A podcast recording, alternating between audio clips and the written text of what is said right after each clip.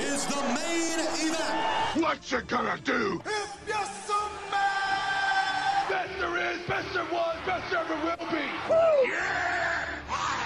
Who is? I am the game, cause Stone Cold said so. Oh my God! What I'd like to have right now. Rest in peace, Slaughter. To be the man, you gotta beat the man. Are you ready? Everyone has a price. Ah, I come here to fight. Standing ovation here. Let's go to our ring announcer. Introducing your old school pro wrestling nostalgia podcast, Beyond the Bell. Yeah, you can be the greatest. You can be the best. You can be the King Kong banging on your chest. You can beat the world. You can beat the war. You can talk to God, go banging on his door. You can throw your hands up. You can beat the clock. Yeah. You can move a mountain. You can break rocks. You can be a master. Don't wait for luck. Dedicate yourself and you can find yourself. Standing in the Hall of Fame. Yeah. And the world's gonna know your name. Yeah. Cause you burn with the God's flame. Yeah. And the world's gonna know your name. Yeah. And you'll be on the walls of the Hall of Fame. Be a champion. Be a champion. Be a champion.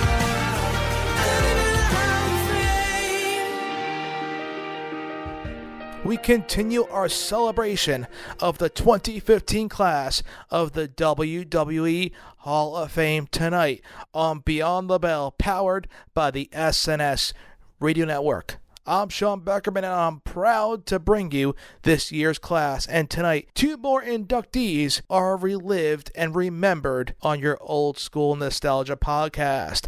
Tatsumi Fujinami and the living legend Larry Zbyszko are the highlighted inductees on our special edition tonight. A Japanese legend and a living legend are remembered tonight. Buckle up as we go international on this special edition.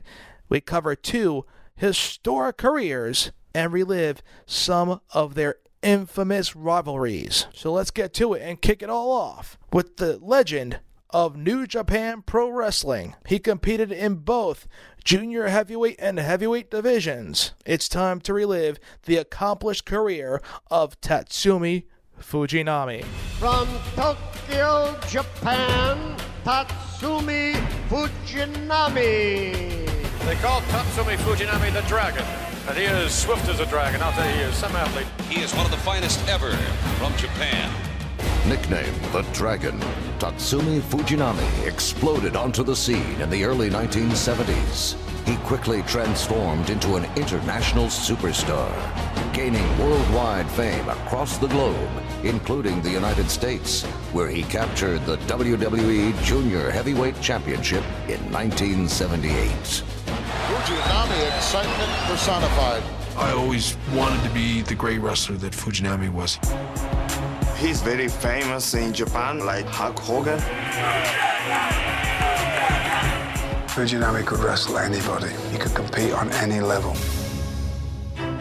Fujinami used his unique style to capture the International Wrestling Grand Prix Heavyweight Championship, the highest honor in Japan.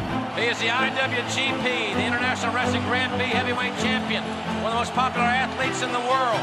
A national hero, Fujinami was beloved in his native Japan, and on March 21st, 1991, in front of over 50,000 fans at the Tokyo Dome, he made history by defeating the nature boy Ric Flair to win the NWA World Heavyweight Championship. Fujinami has won this match! This is a big moment from all of Japan. Fujinami became the first man to ever hold both the IWGP and NWA championships simultaneously. Tatsumi Fujinami has battled the biggest stars in the world, including WWE Hall of Famers Ric Flair and Antonio Inoki. During his illustrious career, he held 11 titles and is recognized as one of the greatest Japanese superstars in sports entertainment history.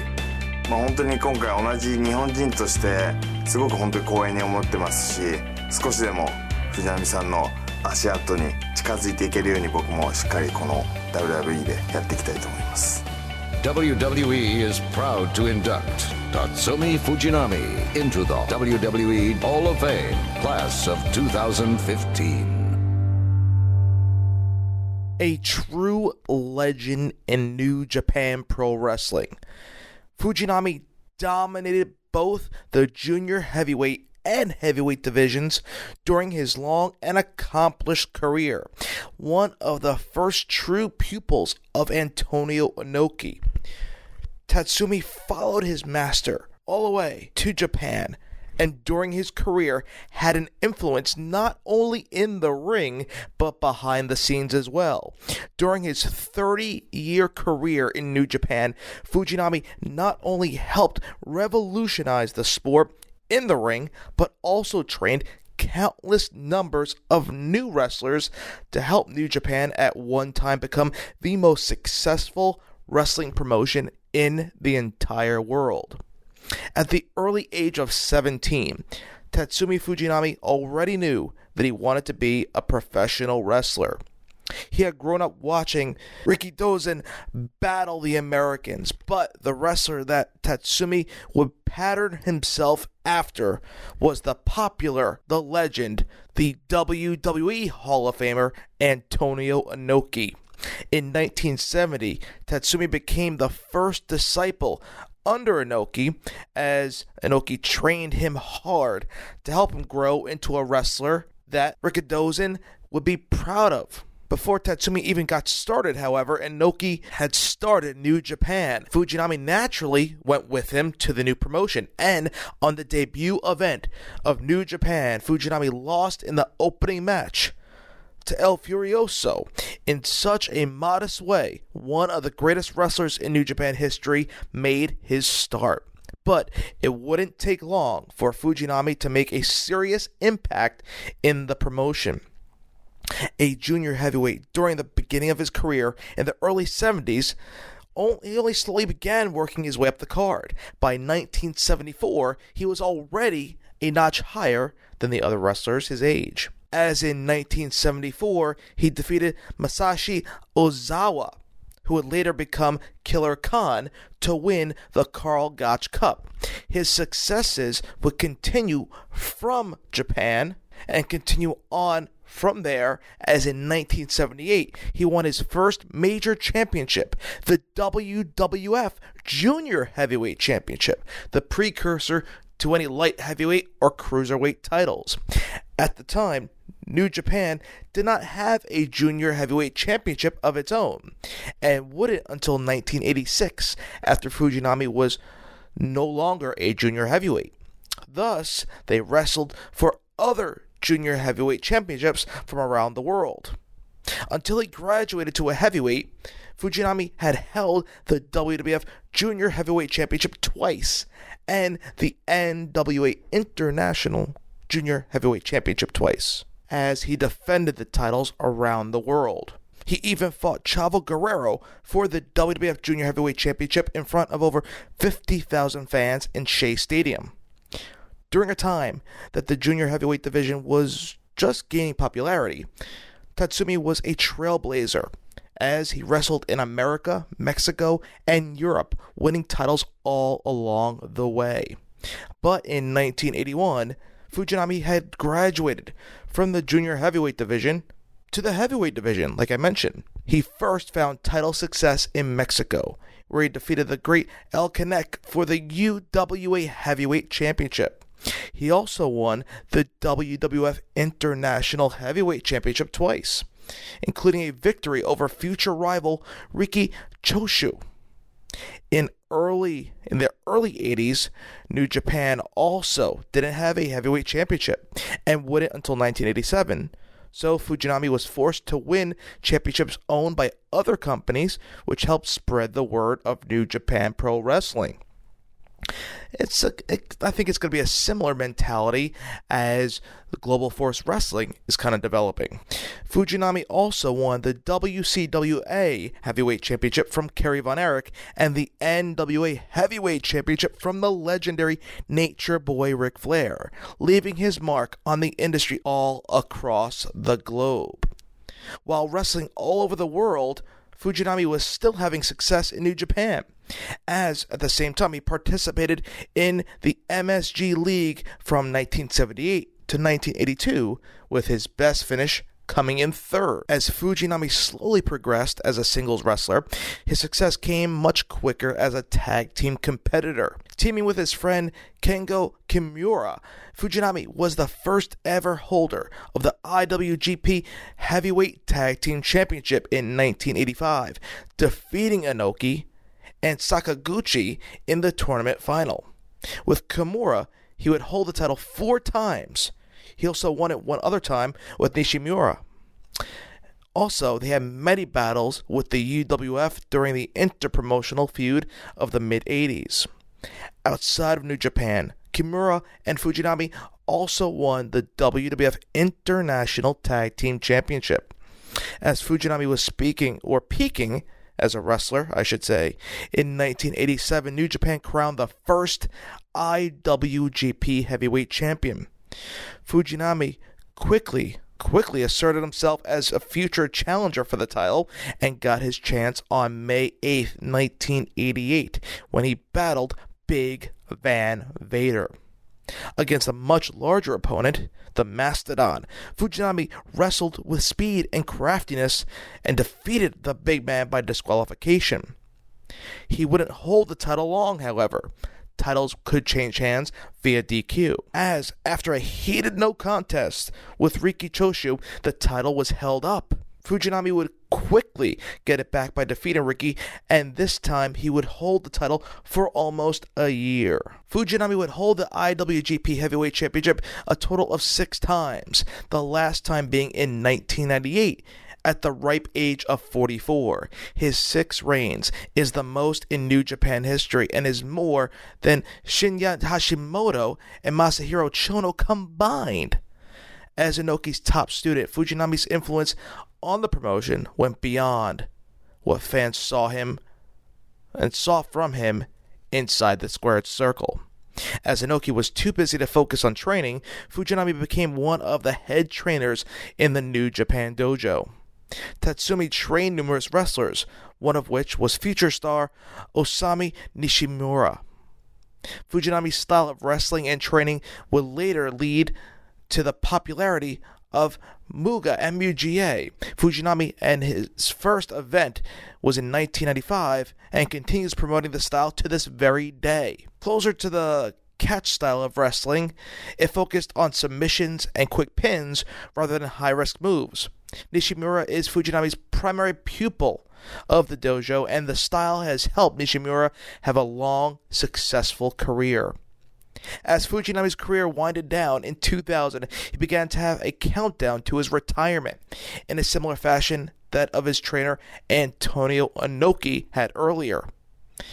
Kind of similar to the Nature Boy Ric Flair. Unfortunately, due to limited interest and general downturn for the business, in 2001, Fujinami began wrestling full-time again. He finally retired in January of 2003 after a match against Nishimura and began focusing on his new role as president of New Japan, a duty that he had gotten in 1999. In 2005, Tatsumi made a surprising return to the ring and began an active career in New Japan once again. A pioneer in his own style and once one of the most important trainers in New Japan history, all at the same time, Fujinami left a lasting imprint in New Japan, and he will always be remembered for his impressive accomplishments and his willingness to pass on his knowledge to others.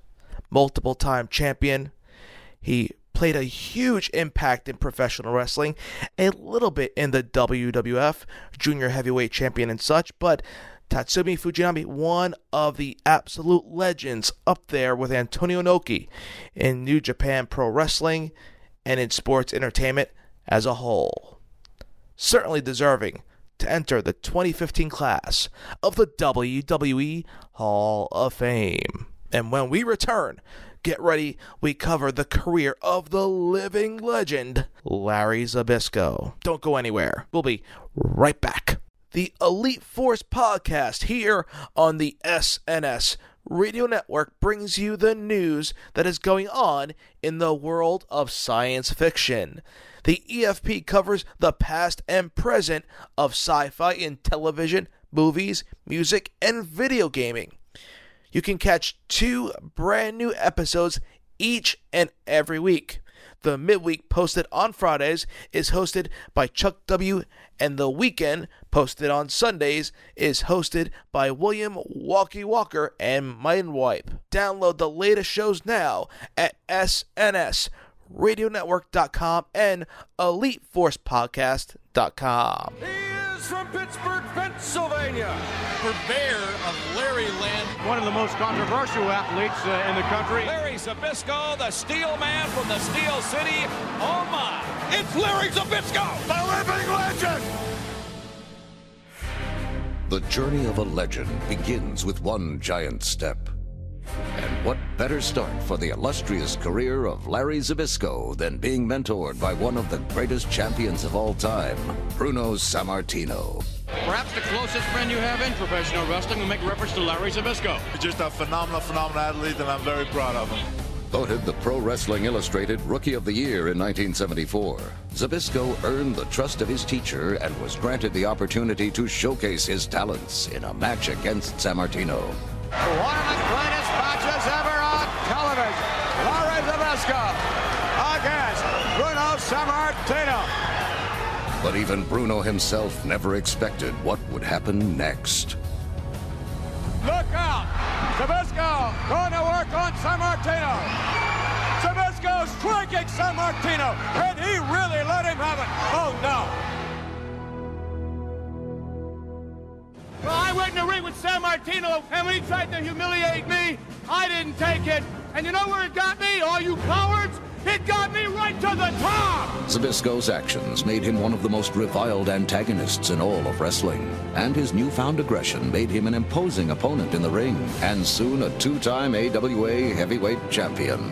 The new heavyweight champion of the world, the living legend from Pittsburgh, Pennsylvania. After 30 years of antagonizing the public inside the ring. Basically, Spudhead, anybody, anywhere in the world, in front of any crowd, Larry Zbyszko will wrestle. The living legend would win back the trust of fans by becoming WCW's signature voice during the Monday Night War. If you're so tough, why don't you come to Larryland, Bischoff? And was one of the brave few who refused to back down from the renegade NWO. I changed wrestling history, and I'm going to change the New World Order for life.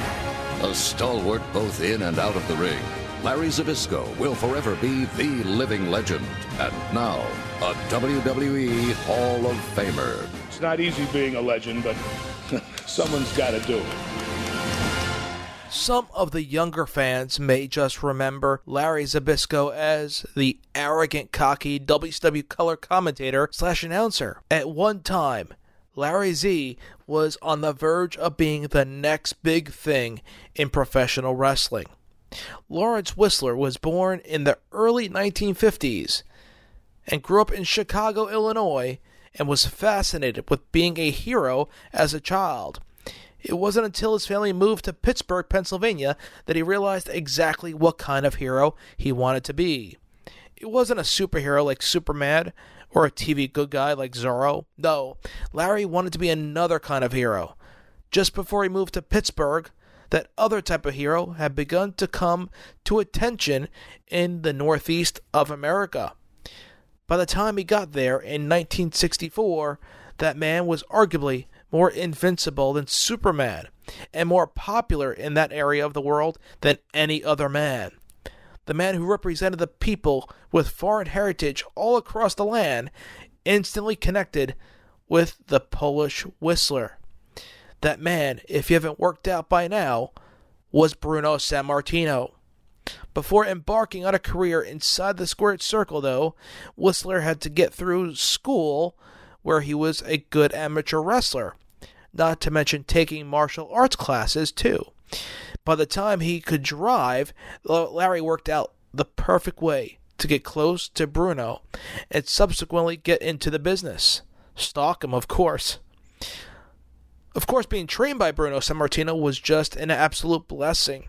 Being brought into the business by someone the stature of Bruno just opened doors that simply would not have been open for him elsewhere. So it was no surprise when, on September 1st, 1973, Lawrence debuted in an impressive manner by defeating Frank D'Urso in just 70 seconds using Bruno's finishing move, the infamous backbreaker submission, commonly called the torture rack today.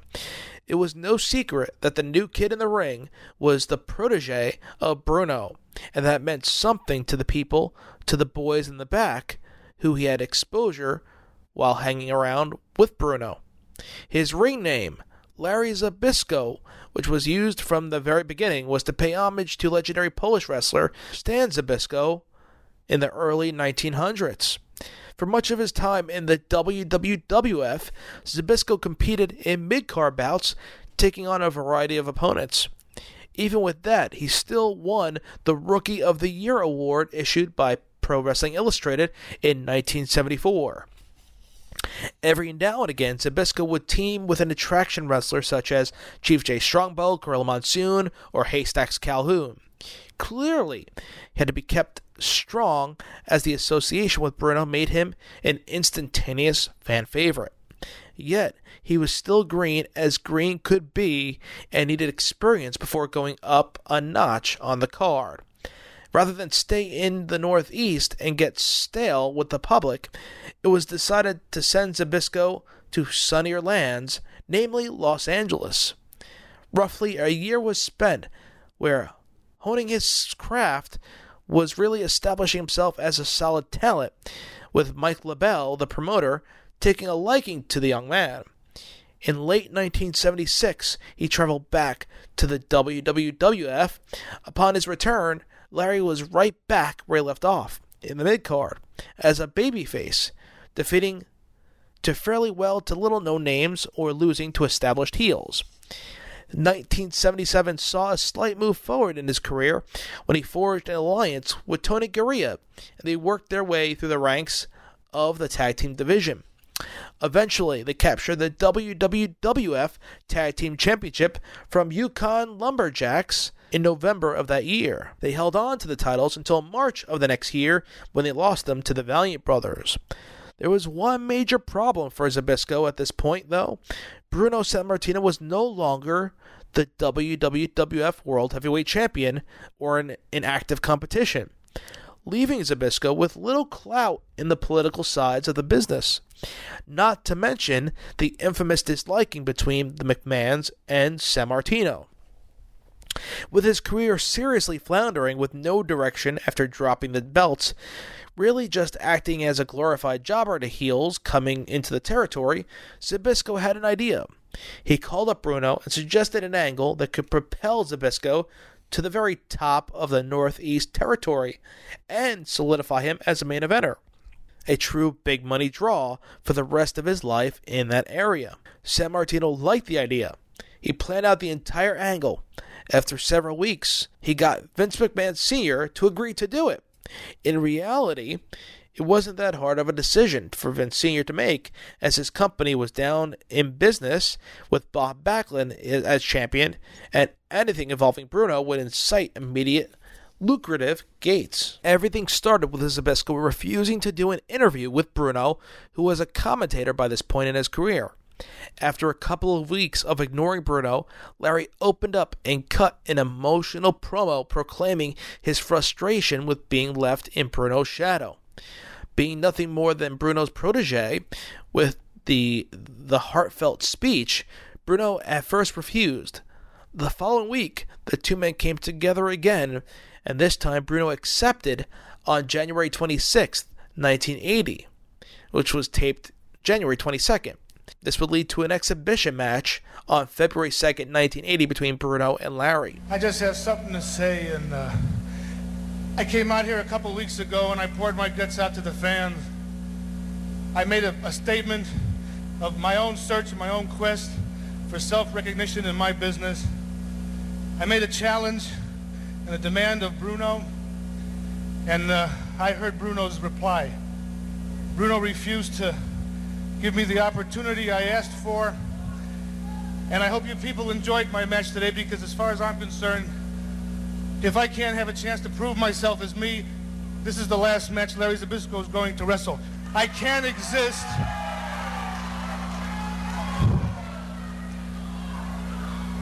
I am not going to exist in the business if I have to remain a shadow and a specter. I demanded something out of Bruno and he didn't feel he should do it. I can't make Bruno do it. I can't make anybody do anything, but I can do for me. And I have to know right now, I'm not going to wrestle again. I want Bruno to come out here, and I want Bruno to say if he wants to wrestle me to my face, or if he doesn't, whatever he wants. Bruno, please.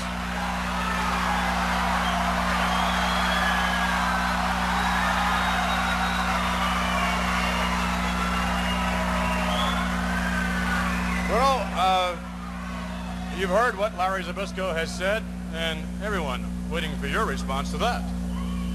It's true that last week or 2 weeks, whatever it's been, I said that I would never wrestle Larry Zbyszko, and I did mean it. However, I don't want it to be said that Larry's career may be ruined because of my refusal to go in the ring with him, number one. Number two, we've received so much mail from the fans saying that they want me to wrestle Zbyszko. And all the years I've been wrestling, the fans have known me never to run away from any opponent. And I surely will not run away from this particular bout, which I really don't have my heart into it. However, there has to be a compromise here. I will go into the ring with Larry under these conditions. I will go in there to give him the opportunity to prove to the fans that he's a better man than I, if that's what he wants, okay? For myself, I am not interested to go into that ring and defeat Larry Zbyszko. So what I will do is this. I will accommodate the fans. If they do want me to go in there, I will. I will accommodate. You can hear the response here. I will please Larry Zbyszko into proving what's been haunting him all this time, which I had no knowledge of.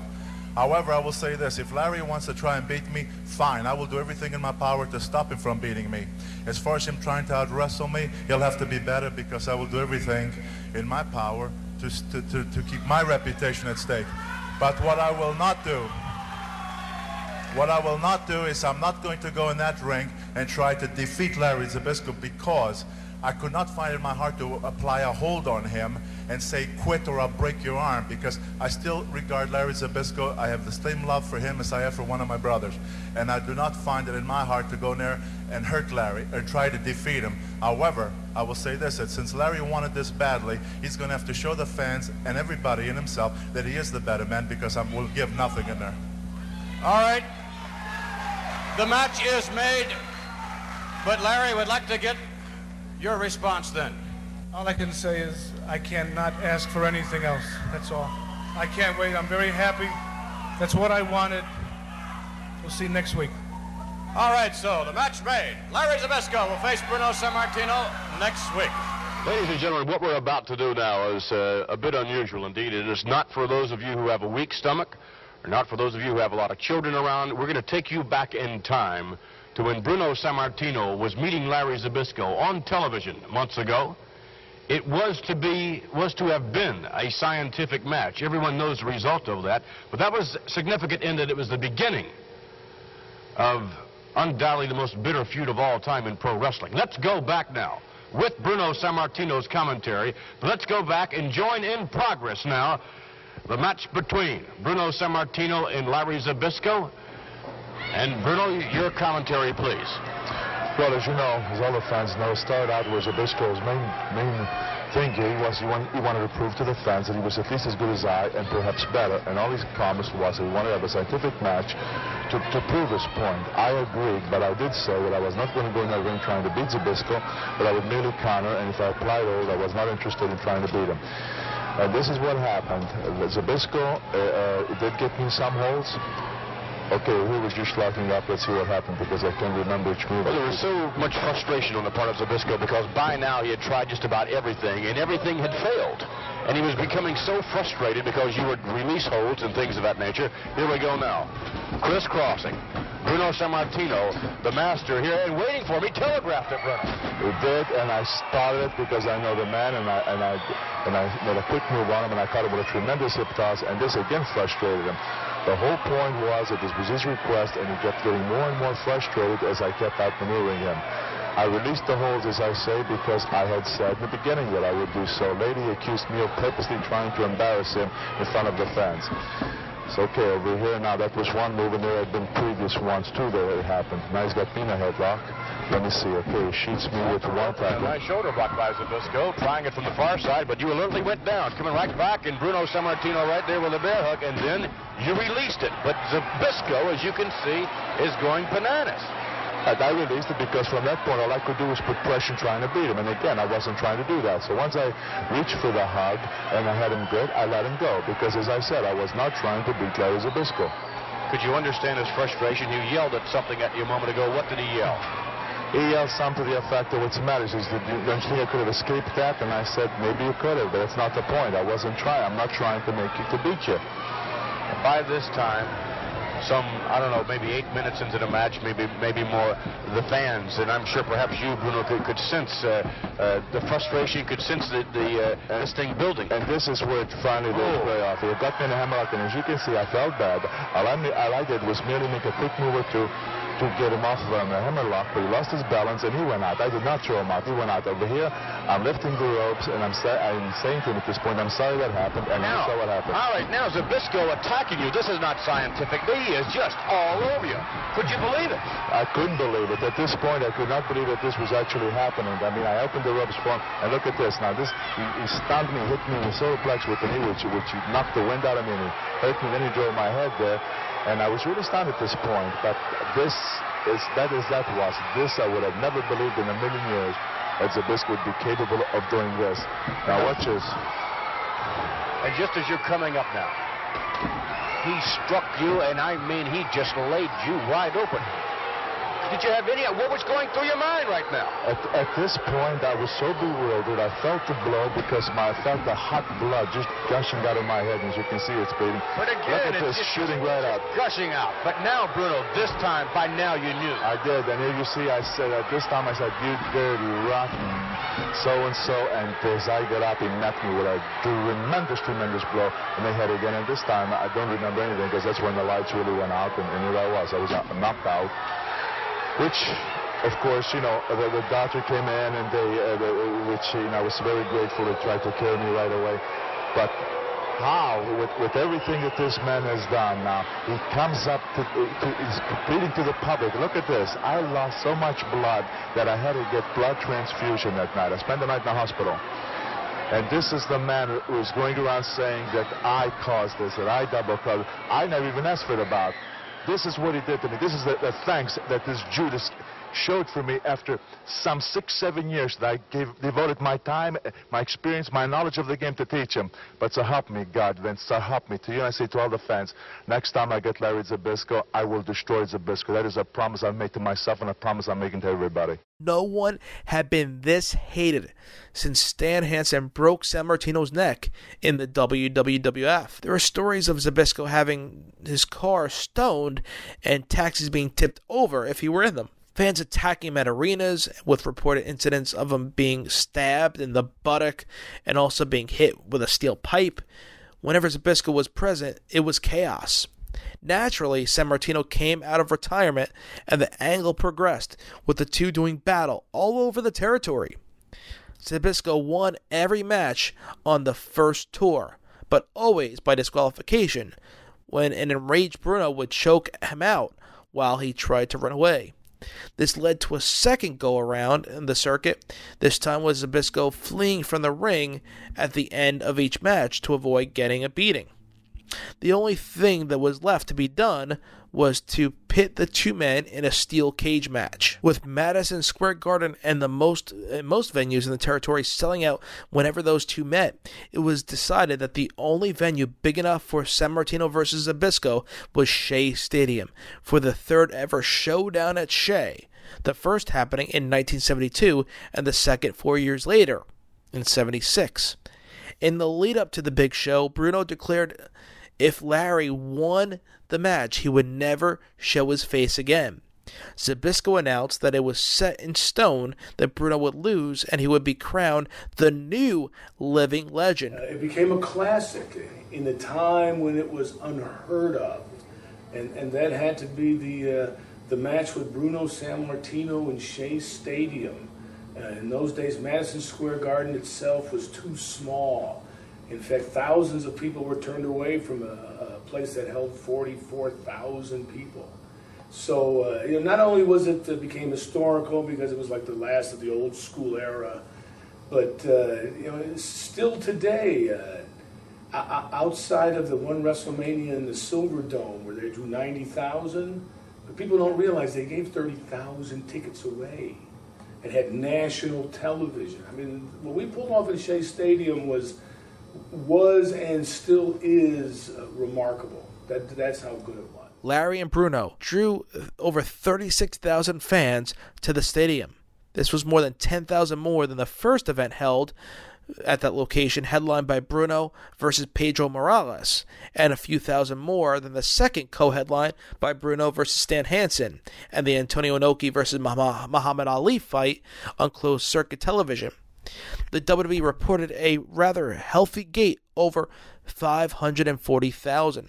Yet, that was pretty much the end of Zbyszko's career in the company. That was, by this time, now known as the World Wrestling Federation. Two major things happened that changed the landscape for Larry. The main thing was the souring of the relationship between him and the McMahons. On advice from Bruno, he held up the company for money. Together, the two played a game where the agents and the bookers and Zbyszko ended up receiving 10% of some shows he appeared at. Not only that, but he also demanded 5% of Shea Stadium, which wasn't that unreasonable. It was more that he stated he wanted to beat Bob Backlund for the championship or receive a pay raise. There's no need for a genius to work out that by listening to Bruno, Zbyszko had managed to get a few lucrative payoffs, but also left himself in a very bad political position. With Bruno back in retirement and Zbyszko now with a black mark against his name in the company, it was soon clear that he would be no longer be getting a push. And many may say, rightfully so. The next thing that really hindered him was if Zbyszko had defeated Bruno, which in some opinions would have been the right thing to do, as Bruno was at the end of his career, and Zbyszko was his young, powerful student, he could have been so over as either a heel or a face. The WWF had to keep him around, but Bruno prevailed in that last encounter. All what of took was a hearty embrace by the two after the match, and Sammartino's good blessing, along with Zbyszko saying Bruno doesn't have to leave so Bruno can go back to commentary. Boom! You have an instant super over babyface right there. On the alternate side of things, Zbyszko wins as a heel. Now you can either have him win the gold and take on all comers so that people can get behind avenging Bruno's loss, or you can have Bob Backlund avenge his loss and retain his gold after a healthy feud. There were other options. Either way, thanks to Bruno not wanting to put Zbyszko over, while he never really pinned him, he still went over him. That just lessened the impact of Zbyszko. And thanks to the advice to hold the McMahons up, Zbyszko now found himself being asked to put people over and saw the writing on the wall. As a result, he packed his bags and left, leaving behind what should have been a golden ticket, if only it had been all done in a different manner. In a sense, it's kind of similar, the overall principle and situation, to the Undertaker streak in Brock Lesnar, but done differently now. The National Wrestling Alliance was next for Larry. He tried to live off the claim that he retired Bruno Sammartino and even had success winning the Georgia Championship Wrestling Heavyweight Championship on 2 occasions. Nothing much was really happening for him there, though. So off to the American Wrestling Association based out of Minneapolis it was for Larry Z. There he perfected his heel gimmick, trying to encourage the fans to interact with him. In his book, he actually recalls being one of the first to start the fans chanting "Larry sucks." Zbyszko was over as a heel with the fans in the AWA. Early in his career, he was awarded their America's Heavyweight Championship, defending it for the next 6 months. While he had the gold, he was known for stalling in the matches, not allowing his opponents to get grip on, really playing the cowardly heel to a T. In June of that year, he would drop the belt to the super over Sgt. Slaughter. Larry Zbyszko versus Slaughter took place on June 9th, 1989. Moving up the card to feud with Nick Bockwinkel, which turned into a bloody affair, would be next for Larry. The pair battle up until April 1986, before they met, though, at Wrestle Rock in 1986. Zbyszko would take on boxer Scott Liddell in a wrestler versus boxer match and be on the losing end of the encounter. His match against Liddell is actually remembered as one of the best mixed-style matches in recent memory in professional wrestling. 6 days later, Bockwinkel won in a Texas death match, temporarily ending the feud. For the entirety of the angle with Bockwinkel, Zbyszko had a ninja sidekick. There were several who played the part during the time, but there was always a ninja in his corner to perform his evil deeds at any time. That gimmick quickly went away when the feud with Bockwinkel ended, though. Zbyszko was tied over with an ongoing feud with Liddell and other challengers here and there going forward until May of 1987, when he was thrust back into the spotlight, helping a young Kurt Hennig defeat Bockwinkel for the championship. A month later, he was gone from the territory after being banned for life, quote-unquote, following a vicious assault on Bockwinkel during the rematch with Hennig. Obviously, the WWF door wasn't going to be open for Larry.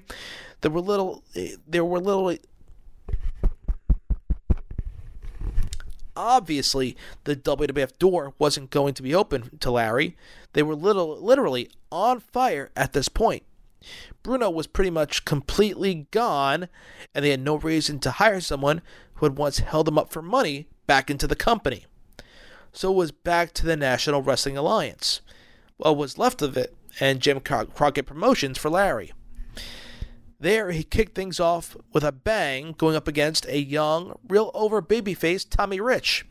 The two had a good solid feud, with Zbyszko insulting all the Southern fans, and he was fairly hated.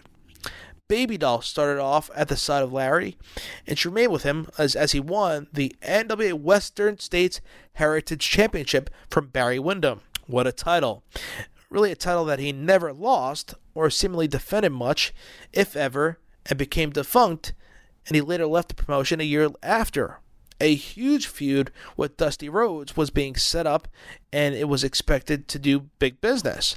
Unfortunately for Zbyszko, his valet refused to kiss Dusty Rhodes as part of the angle and got herself fired. Zbyszko then fell into the abyss of the midcard. He got a new manager in the form of Gary Hart, and either teamed with Al Perez or wrestled in pointless singles matches. It was time to move on again, back to the AWA. This time around, Zbyszko had even more success. By February of 1989, he won the vacant AWA World Heavyweight Championship in a battle royal, during what would turn out to be a 1-year and 3-day-long title reign. Zbyszko had memorable matches with Sgt. Slaughter, Wahoo McDaniel, Harley Race, and Nikita Koloff. At the beginning of 1990, he started to feud with Masa Saito, and it led to a huge crowd at the Tokyo Dome in Japan. Saito went over in front of the Japanese audience. 57 days later, and several stiff, believable matches later, Zbyszko regained the championship at Super Clash 4. The AWA was not flourishing, though. In fact, it was on its last legs. and was seriously struggling to survive in the world of wrestling as the WWF slowly took over and the AWA didn't have a rich benefactor like Ted Turner to buy them and keep the product alive. Most of their major stars had long left for the greener pastures, and in early 91, the AWA closed its doors. We'll discuss that on the upcoming AWA 101 series. Larry Zbyszko was the AWA's last champion. Billy Robinson, quite a customer to face in the ring. I know, is he, Ken? Tell me if Billy Robinson is quite a customer. You know, I don't know. I don't know that much about Billy Robinson. You know, I have been with the champion. I have issued challenges to Rick Martel. You know, there are big events going on in the world. Mondale picked a female vice presidential candidate, and I am going in the ring against Billy Robinson in Indianapolis. Let me tell you something. You might think it's a big deal. I'm not excited about it at all. Well, now, say what you want. I want to say exactly what I want. Empire champion. This is the United States of America. I am professional wrestling's living legend. I don't care about the trivialities, Resnick, or you people, about Billy Robinson's Empire Championship. 1,001 holds. I have 1,001 records from coast to coast. I have headlines. I have coverage. I have magazine stories. I am number one.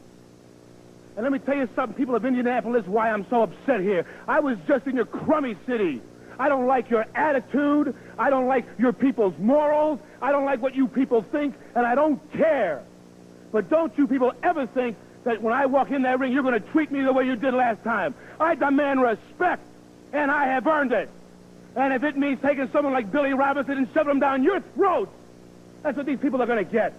Well, fans, you heard a very irate Larry Zbyszko. Wasting no time, he'd already secured a position with the now-named World Championship Wrestling, formerly Jim Crockett Promotions, before the bankruptcy was declared. At this point, Larry joined the infamous stable led by Paul Heyman, known as the Dangerous Alliance.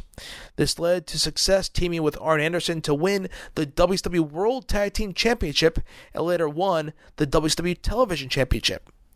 By that time, his famous feud with Bruno was long behind him, and the new era of WCW fans weren't going to be reminded of the success he had had elsewhere on their television. You know, 10 years ago, right here in New York, I retired the greatest wrestler of the time, Bruno Sammartino. And it's kind of ironic that his own flesh and blood, the reason he stabbed me in the back, is going to get the same treatment in the same town. You know something, David? Here's your chance, kid. Here's your chance to look death in the face and spit in its eye. Here's your chance to stand on the threshold of your dream, grab reality, look up to the heavens and say, God, I've solved the secrets of life, and you get to stand face to face with the undisputed heavyweight champion of the world. And you get to look eye to eye with the same man who retired your father. And you're going to meet the same fate, and you're going to reside within the same legacy of the Sammartinos at the hands of the undisputed heavyweight champion of the world. By 1994, it was clear that there were not going to be any plans for Larry Z, and to the great detriment of most wrestling fans, he joined the commentary team. Larry would become the color commentator on the first hour of Nitro as well as other WCW programming. As the Monday Night War grew between WCW and the WWF, the World Wrestling Federation had Jerry Lawler on their commentary team, and the fans would chant, Jerry, Jerry. On the other side, on the other channel, the fans found Larry to be beloved, and he garnered the respect a la Jerry Lawler. And on WCW television, they were chanting Larry, Larry. And he'd be following the infamous Living Legend moniker. He wasn't one of the greatest or top five color commentators, but he was, I think he was decent in his job. He showed an intelligent side as he was able to communicate differently. He had a different tone.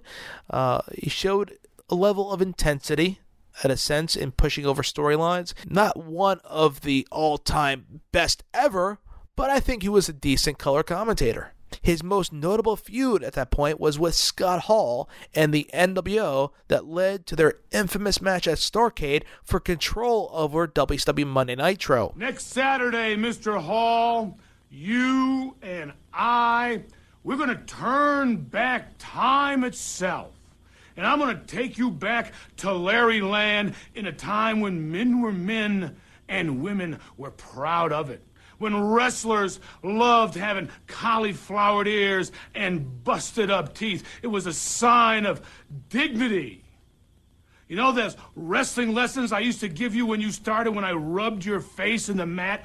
I want you to remember those. And I want that to seep in your mind when you see me standing across the ring looking at you eye to eye, because I remember Scott Hall when he started. I remember how you looked with that big handlebar mustache, a curly afro hairdo, and cowboy boots. You didn't have a clue who you were, did you? You looked like a cross between Dusty Rhodes and Link from the Mod Squad. And you still have the psychological insecurities today with that ridiculous oral fixation syndrome of sucking that confounded toothpick. You're a 12-year-old Hall walking around the world sucking your thumb psychologically because you still have no idea who you are. Now, you slick your hair back, you don't shave, you talk like you came out of the gutter, and you walk around like some kind of a limp noodle. Well, keep in your mind the days we talked about. Remember the Larry Land you once visited when the heavyweight champion of the world, the living legend himself, rubbed your face from pillar to post, because I'm going to do it again. And don't you dare make one mistake, because I'll capitalize on it.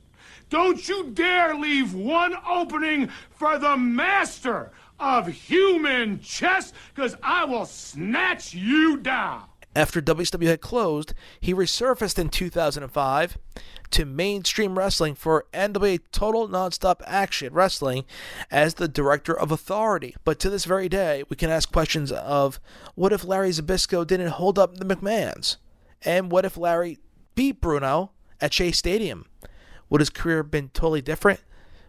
Would he even have gone back to WCW? Would he have been a WWF mainstay? And in Jerry Lawler's spot in the commentary booth. So many what-ifs.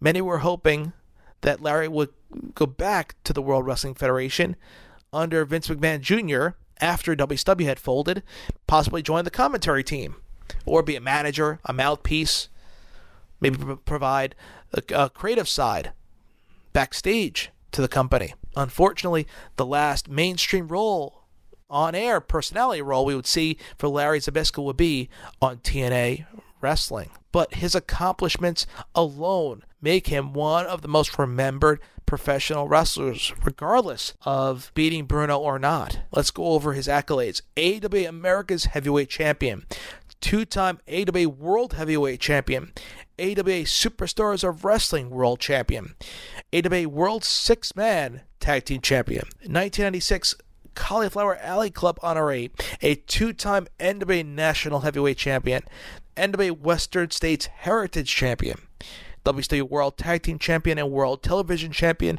New England Pro Wrestling Hall of Fame Class of 2010, PWA Match of the Year in 1980 versus Bruno Sammartino in the cage match at the Showdown at Shea. That's our match of the week. PWI Most Hated Wrestler of the Year in 1980, Rookie of the Year in 1974, PWI Tag Team of the Year in 1991 with Arn Anderson, and then WWF Tag Team Champion. The Wrestling Observer Awards came in plenty for Larry. A 5-star match rating in 1991 with Ric Flair, Barry Windham, and Sid Vicious versus Brian Pillman, Sting, Rick Steiner, and Scott Steiner in the War Games match at Wrestle War on February 24th of 91 that year. A 5-star match in 92 with Rick Rude, Steve Austin, and Arn Anderson and Bobby Eaton versus Nikita Koloff, Barry Windham, Rick Steamboat, Sting, and Dustin Rhodes. Another War Games match on May 17th of 92. Best heel in 1980, feud of the year in 1980 versus Bruno, and then most improved wrestler in 1980 as well. The early 80s was a hot spot for the Wrestling Observer and Larry Zbyszko in Dave Meltzer's eyes. PWI accolades, Wrestling Observer accolades, championships galore. Larry Z, in a sense, has done it all. Unfortunately, the latter part of his career took a bit of a downward trend due to some of his actions that he played and partook in throughout his career. One of the most underrated promos as well. He had a different tone, a slight version of Nick Bockwinkel. He had a vocabulary. He also can be intense. Wasn't necessarily the best cosmetically looking wrestler, but he could get the job done inside the squared circle. Tonight we discussed quite possibly one of the greatest feuds, and this could be a famous feud in itself in this special, between Bruno Sammartino and Larry Zbyszko. No one will ever forget the protege attacking his mentor, turning his back on the man that brought him to the business. Instant heel heat. To this very day, Zbyszko Sammartino is talked about as one of the greatest feuds ever in professional wrestling. For that alone gives him a spot in the WWE Hall of Fame. Promotional consideration paid for by the following. Highspots.com is an official affiliate of the SNS Radio Network. Highspots is a leading online retailer for professional wrestling and mixed martial arts, offering action figures, DVDs, apparel, championship belts, wrestling gear, and even wrestling rings. Highspots is committed to be your one-stop shop for all wrestling and mixed martial arts products. Whether you're a wrestling fan, a pro wrestler, or a promoter, you can find what you are looking for at highspots.com. Go to btbcast.com or snsradionetwork.com and click on the HighSpots banner, and it will take you directly to the HighSpots main page, where you can purchase everything a wrestling fan could want. By doing so, the SNS Radio Network will receive a kickback, which goes directly into improving the network for you fans. So go to highspots.com now and boost your pro wrestling collection.